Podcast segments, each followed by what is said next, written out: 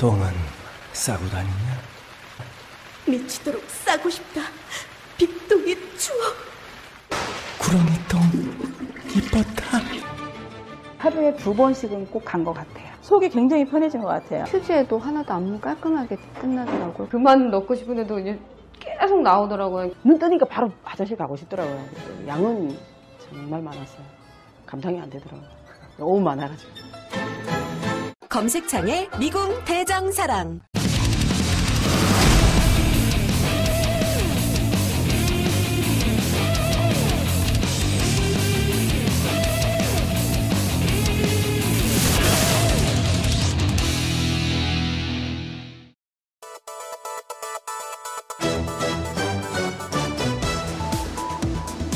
나른한 오후 2시 수많은 이슈가 범람해도 중심을 잃지 않고 건강하고 정직한 공론의 장이 되겠습니다.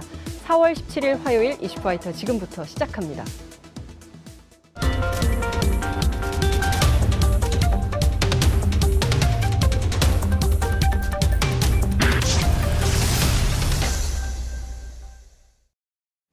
깨어있는 시민들이 꼭 알아야 할 알찬 브리핑, 깨알알 브리핑 시간입니다. 오늘은 민동기 고발 뉴스 미디어 전문 기자 자리하셨습니다. 어서 오십시오. 안녕하십니까. 잘 지내시죠? 네. 네. 그 화면이 잘 받는다고 얘기하던가요? 화면이 여전히 잘 받는다고. 화요일이나 목요일마다 네. 아, 좀 평소보다 자기 인물보다 더 잘생겨진, 잘생겨지는 그런 날이다. 네. 아, 화목의 남자. 집안 화목하시죠? 화목합니다. 네, 네. 이런 개그를 하지 말라고 그랬었는데 계속 이렇게 생각이 나서 큰일입니다. 늙었어요. 자, 첫 번째 키워드 보겠습니다. 14일 만에 낙마. 아, 그렇죠. 예. 14일인가요? 어, 일본 언론 또 17일이다 이렇게 얘기하기도 하고. 이제 이제 취임한 지는 네. 14일 만에 이제 예. 낙마를 했는데요. 네. 김기식 금융감독원장이 어제 사의를 표명을 했고 네. 오늘 문재인 대통령이 사표를 수리를 했습니다. 네. 어, 이른바 그 5천만 원 셀프 후원 의혹을 어, 위법이다 이렇게 중앙선관위가 판단한 데 따른 건데요. 네. 어제 중앙선관위가 전체 위원 회의를 열었는데 음. 그 김기식 전 금감원장이 19대 국회의원 시절 때 네. 이른바 그 더 좋은 미래에 5천만 원을 기부한 행위 네. 이게 공직선거법에 위반된다 이렇게 결론을 내렸습니다. 네. 이게 무슨 얘기냐면은요. 네. 19대 국회 때 김기식 의원이 네. 월 20만 원 회비를 더 좋은 미래에 이제 음. 매달 내왔었는데 네, 네, 네. 이게 임기 말에 네. 갑자기 250배에 달하는 5천만 원을 일시에 기부를 한 것은 음. 이건 종전의 범위 안에서 이 회비를 납부하는 것에서 벗어난 것이다. 네. 그래서 이제 이렇게 중앙선관위가 이건 좀 문제가 있다 이렇게 판단을 내린 겁니다. 네. 자, 그런데 그 김기식 의원이 김기식 전 원장이 오늘 아침 페이스북에 쭉 장문의 글을 올렸는데 네. 그 2년 동안 아무런 문제 제기를 안 했다는 거고 그렇죠. 선관위가 그리고 당시에 이 김기식 의원 시절인 거죠. 이게 혹시 문제가 있는지 없는지 선관위에 물어봤고 이게 문제가 없기 때문에 괜찮다고 했었던 것이고 그래서 본인 스스로도 이것이 문제가 될 거라고는 전혀 생각하지 못했다. 이렇게 네. 얘기하지 않았습니까? 그렇습니다. 왜 이제 와서 선관위는 2년간 뭐 하시다가 왜 그런 겁니까?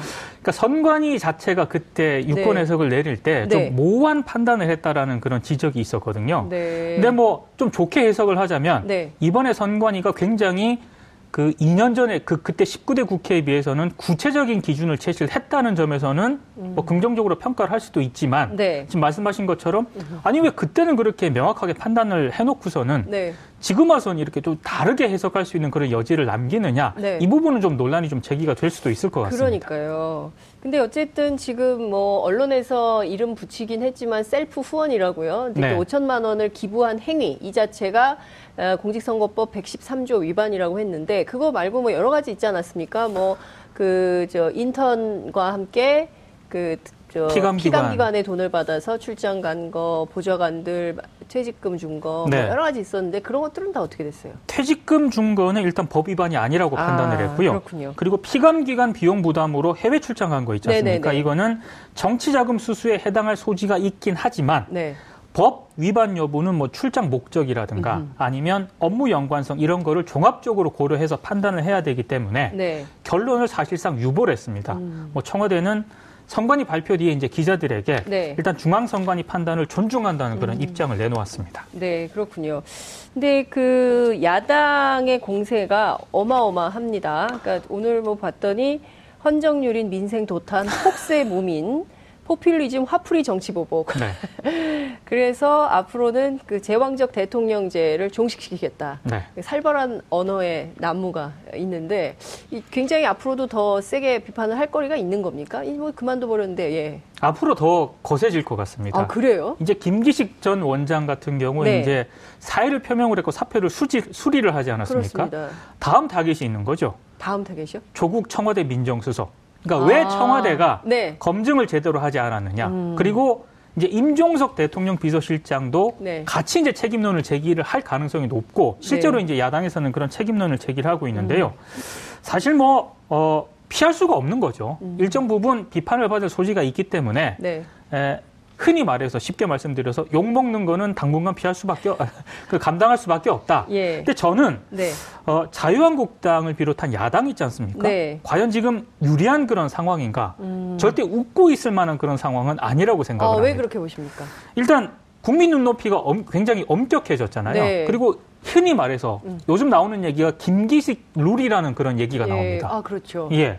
그러니까 이 김기식 룰에 따르면 네. 이 적용 대상이 예. 과연 청와대뿐인가? 예. 국회의원들도 이 김기식 맞습니다. 룰에 따라서 예. 적용을 하게 되면은 상당히 문제가 될 가능성이 네. 있거든요.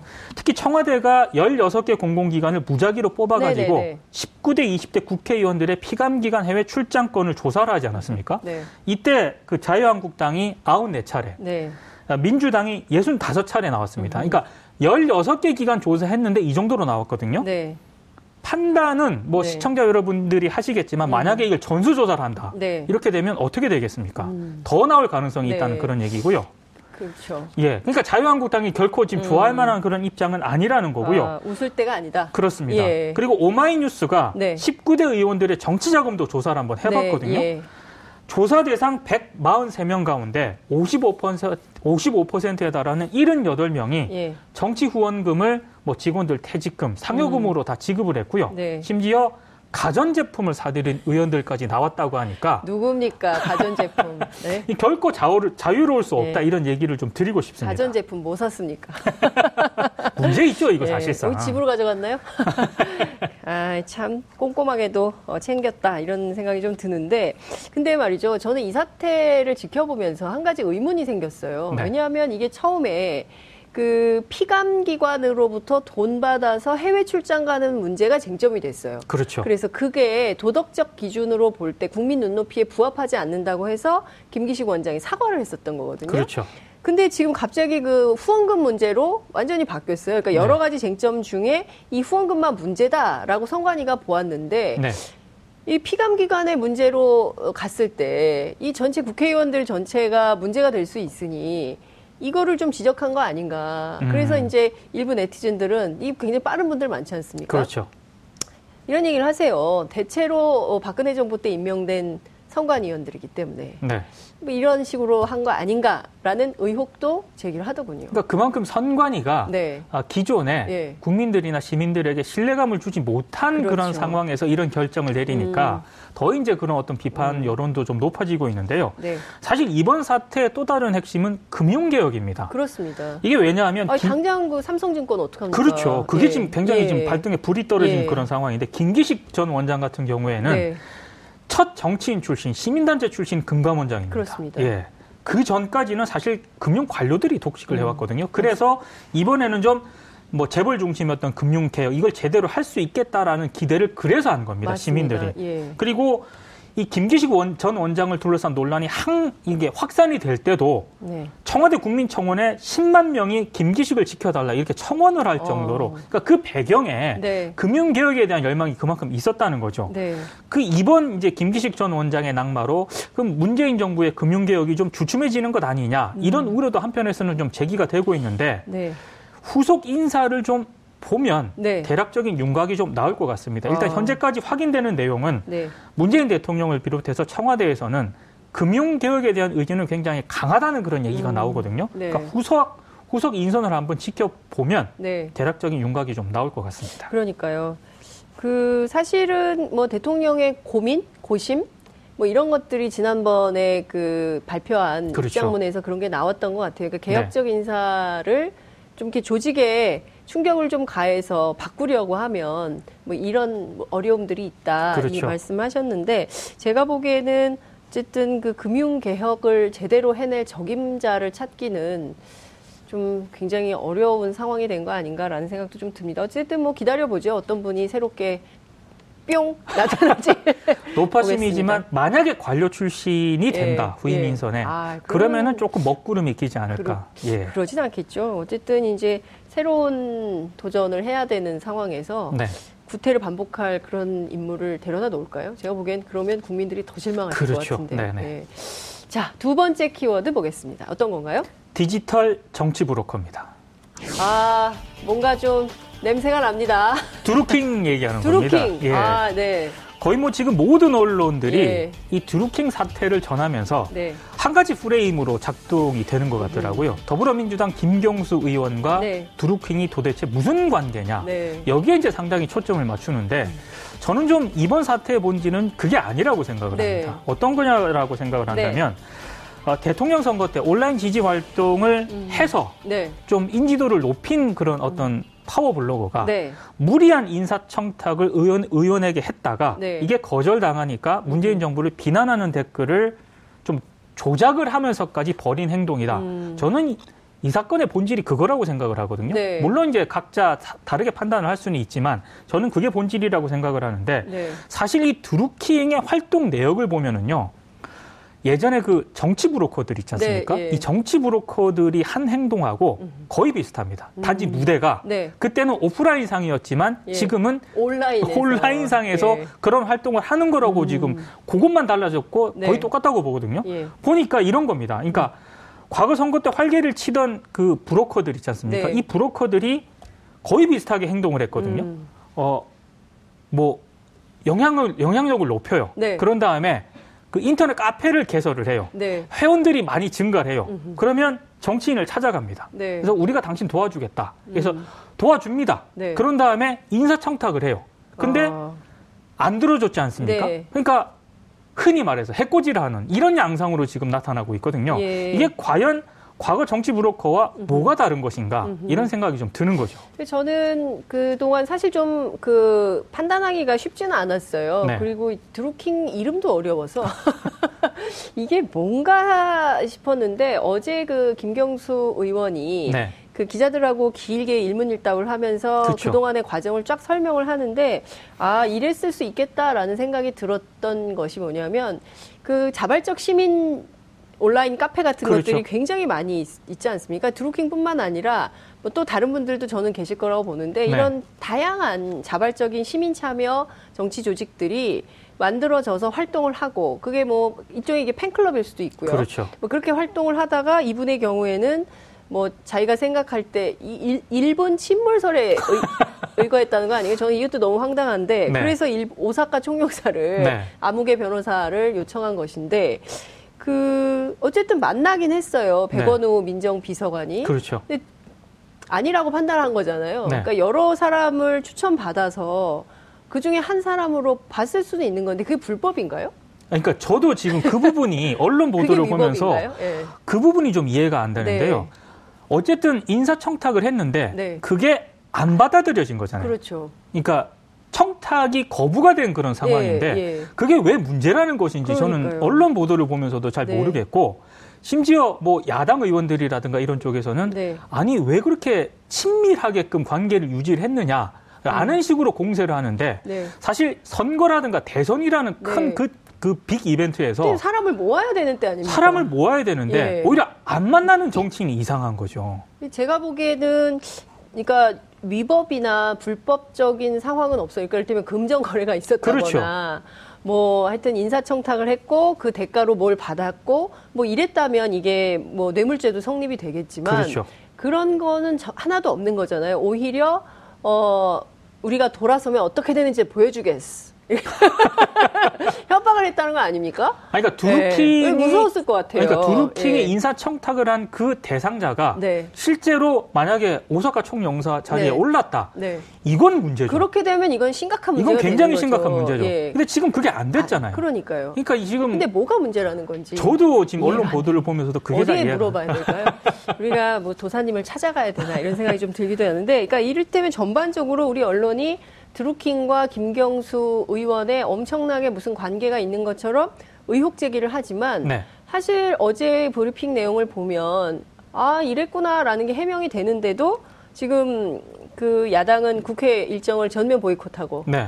어, 헌정 수호 투쟁을 하겠다고 선언을 한 상황이에요. 그래서 뭐- 저는 어찌됐든 이 사태가 아, 당분간은 계속될 것 같다. 어떻게 네. 보십니까? 저도 당분간 계속될 것 같다는 생각을 하는 게 네. 어, 지방선거가 이제 본격적으로 이제 들어가지 않습니까? 네. 그 전까지 야당 입장에서는 이런 것만큼 흔히 말해서 호재 아닌 게 없습니다. 예. 그러니까 사실 이런 상황일수록 언론이 정확하게 보도를 좀 해서 그러니까요. CCBB를 가려줘야 되는데 맞습니다. 일부 언론을 제외하고는 오히려 네. 더 지금 야당 이런 주장에 보폭을 맞추는 그런 모양새를 보여서 조금 걱정입니다. 예, 그러니까 어쨌든 균형 잡힌 시각에서 사실을 사실대로 객관적으로 보도하는 것이 언론의 그렇죠. 역할이잖아요. 그게 네. 그래야 이제 공정성이 담보되는 것인데 네. 그것이 아니라 특정 정치 집단에게 경도되는 어, 발언이나 그런 내용을 보도하는 것은 좀 문제가 아닌가라는 생각이 좀 듭니다. 네. 좀 걱정되네요. 근데 어쨌든 야당 입장에서는 최대한 이제 보수를 결집시켜야 지방선거에서 좀 해볼만 하기 때문에 그렇죠. 당분간은 계속 이거를 끌고 갈 수밖에 없다. 네. 이런 말씀 주신 걸 정리하겠습니다. 자, 세 번째 키워드 볼까요? 갑질입니다. 아 연습을 했는데 잘 안 되네요. 아메리카에서 오셨어요? 갑질. 갑질. 아, 예. 아, 이 보통 갑오, 우리가- 갑오징어입니까? 갑질이라고 하는데 네, 갑질. 아이 조현민 이 대한항공 전무 네, 예. 이 갑질 사태 때문에 네, 네. 뉴욕 타임즈에서 이게 갑질이라는 네. 예, 단어가 그대로 실려 버렸어요. 이게 좀 스펠링 좀 확인해 주세요. 외워야 될지 몰라요. 단어 시험에 나올지 모르기 때문에. G A P J I L 갑질. 네. 갑질. 근데 저 갭이라고 돼 있지 않습니까? 갭질 이렇게 될 수 있는 거 아닙니까? 사실 뭐 아이, 이 정말. 대한항공 네. 조현민 이 전무의 갑질 사태는 네. 뭐 지금 경찰도 정식 조사를 한다고 지금 한 그렇습니다. 상황이기 네, 때문에 네. 지켜봐야 되는데 저는 오늘 조금 다른 얘기를 하- 하고 싶습니다. 음. 아, 대한항공이요. 네. 언론에 대한 그 광고 있지 않습니까? 네, 네, 이걸 네. 중단하겠다는 그런 방침을 좀 정했다고 합니다. 언제 그런 방침을 정했습니까? 어제 이제 이- 이게 무슨 상관이죠? 이 얘기가 갑질? 흘러나왔는데 예. 어, 갑질 때문인지 모르겠지만 대한항공 네. 쪽 얘기는 이래요. 네. 지금 너무 지금 분위기가 안 좋지 않냐. 이미지가 안 좋기 때문에 네. 지금 이렇게 광고를 해봤자 아무런 도움이 안 된다. 이거 음. 통상적으로 이런 부정적인 이슈가 발생했을 때 네. 음. 광고 중단을 잠깐 중단을 해왔다. 그러니까 다른 차원의 그런 뭐 해석은 아니다. 네. 해석하지 말아달라 이런 취지로 이제 설명을 했는데 네. 제가 좀 우려스러운 거는 네. 우리 한국 언론이 또 기업들 광고에 굉장히 약하지 않습니까? 취약하죠. 굉장히 취약하기 예. 때문에 아, 근데 저 궁금한 게요. 네. 그 굉장히 어려운 상황에 있는 기업이 또 하나 있지 않습니까? 삼성증권. 그렇습니다. 일제히 광고했어요. 네. 일면 하단에. 이 회사는 어려운데도 광고 집행을 하고. 어, 대한항공은 좀- 갑질은 아니 집행을 안 하고 좀 이해가 안 가는데요. 근데 네. 이 내용을 처음으로 보도한 곳이 매일경제거든요. 매일경제. 지난 예. 12일 단독을 달고 보도를 했습니다. 아, 여기 단독 좋아해요. 굉장히 예. 좋아합니다. 예. 그리고 14일자에 뭐 이면에다가 또 재벌 3세 갑질 논란 해가지고 굉장히 크게 보도를 했어요. 아. 근데 어제 이제 대한항공이 예. 음. 광고를 중단한다는 그런 얘기가 나와서 네. 어, 매일경제 보도를 제가 쭉 한번 살펴봤거든요. 네, 네. 보도량이라든가 네. 비중이 네. 조금씩 줄어들고 있습니다. 아니 단정을 아. 할수 없어요. 이게 과연 광고 때문이라고 단정을 할 수 없습니다만 네. 한 가지 준거 트리오. 네. 어제 세월호 3사 4주기 해가지고 거의 많은 언론들이 네. 그 관련 보도를 이어갔지 않습니까? 네. 그 외에도 뭐 김기식 전 원장 네. 건이라든가 예. 김경수 의원, 의원. 드루킹 의원 네. 다 보도를 했어요. 예. 그리고 조현민 전무의 갑질 논란 이것도 네. 비중 있게 보도를 했습니다. 네, 왜냐하면 계속 어제 실검에 오르고 그렇죠. 국민적 공분이 엄청나게 큰 사건이에요. 자, 근데 JTBC 네. 어제 다른 내용들을 다 보도를 하면서 조현민 전무의 갑질 논란 일곱 꼭지로 보도를 했거든요. JTBC가요. 그렇습니다. 예. 통상 이렇게 보도를 하는 예, 거죠. 그만한 네, 사안이니까. 그렇죠. 근데 TV조선 네. 조현민 갑질 논란 한 꼭지 보도했고 예. 채널A 역시 한 꼭지입니다. 네. 예. 어, 이거 어떻게 봐야 될까? 과연 아. 광고 영향 때문일까 아닐까? 예. 저는 판단을 뭐 유보를 했는데 네. 우리 또 시청자분들께서는 한번 판단을 좀 해보셨으면 좋겠습니다. TV조선과 채널A 측에 한번 여쭤보고 싶네요. 왜 이런 보도량을 이렇게 어, 요 정도의 가치라고 보신 건지 아니면 딴 이유가 있는 것인지 한번 여쭤보고 싶다는 생각이 좀 듭니다. 오늘 말씀은 여기까지 듣겠습니다. 고맙습니다. 고맙습니다. 여러분들께서는 지금 생방송으로 진행되는 장윤선의 이슈파이터와 함께하고 계십니다. 오늘 방송 좋았나요? 방송에 대한 응원 이렇게 표현해주세요. 다운로드하기, 댓글 달기, 구독하기, 하트 주기. 더 좋은 방송을 위해 응원해주세요. 그리고 2부도 함께 해주세요.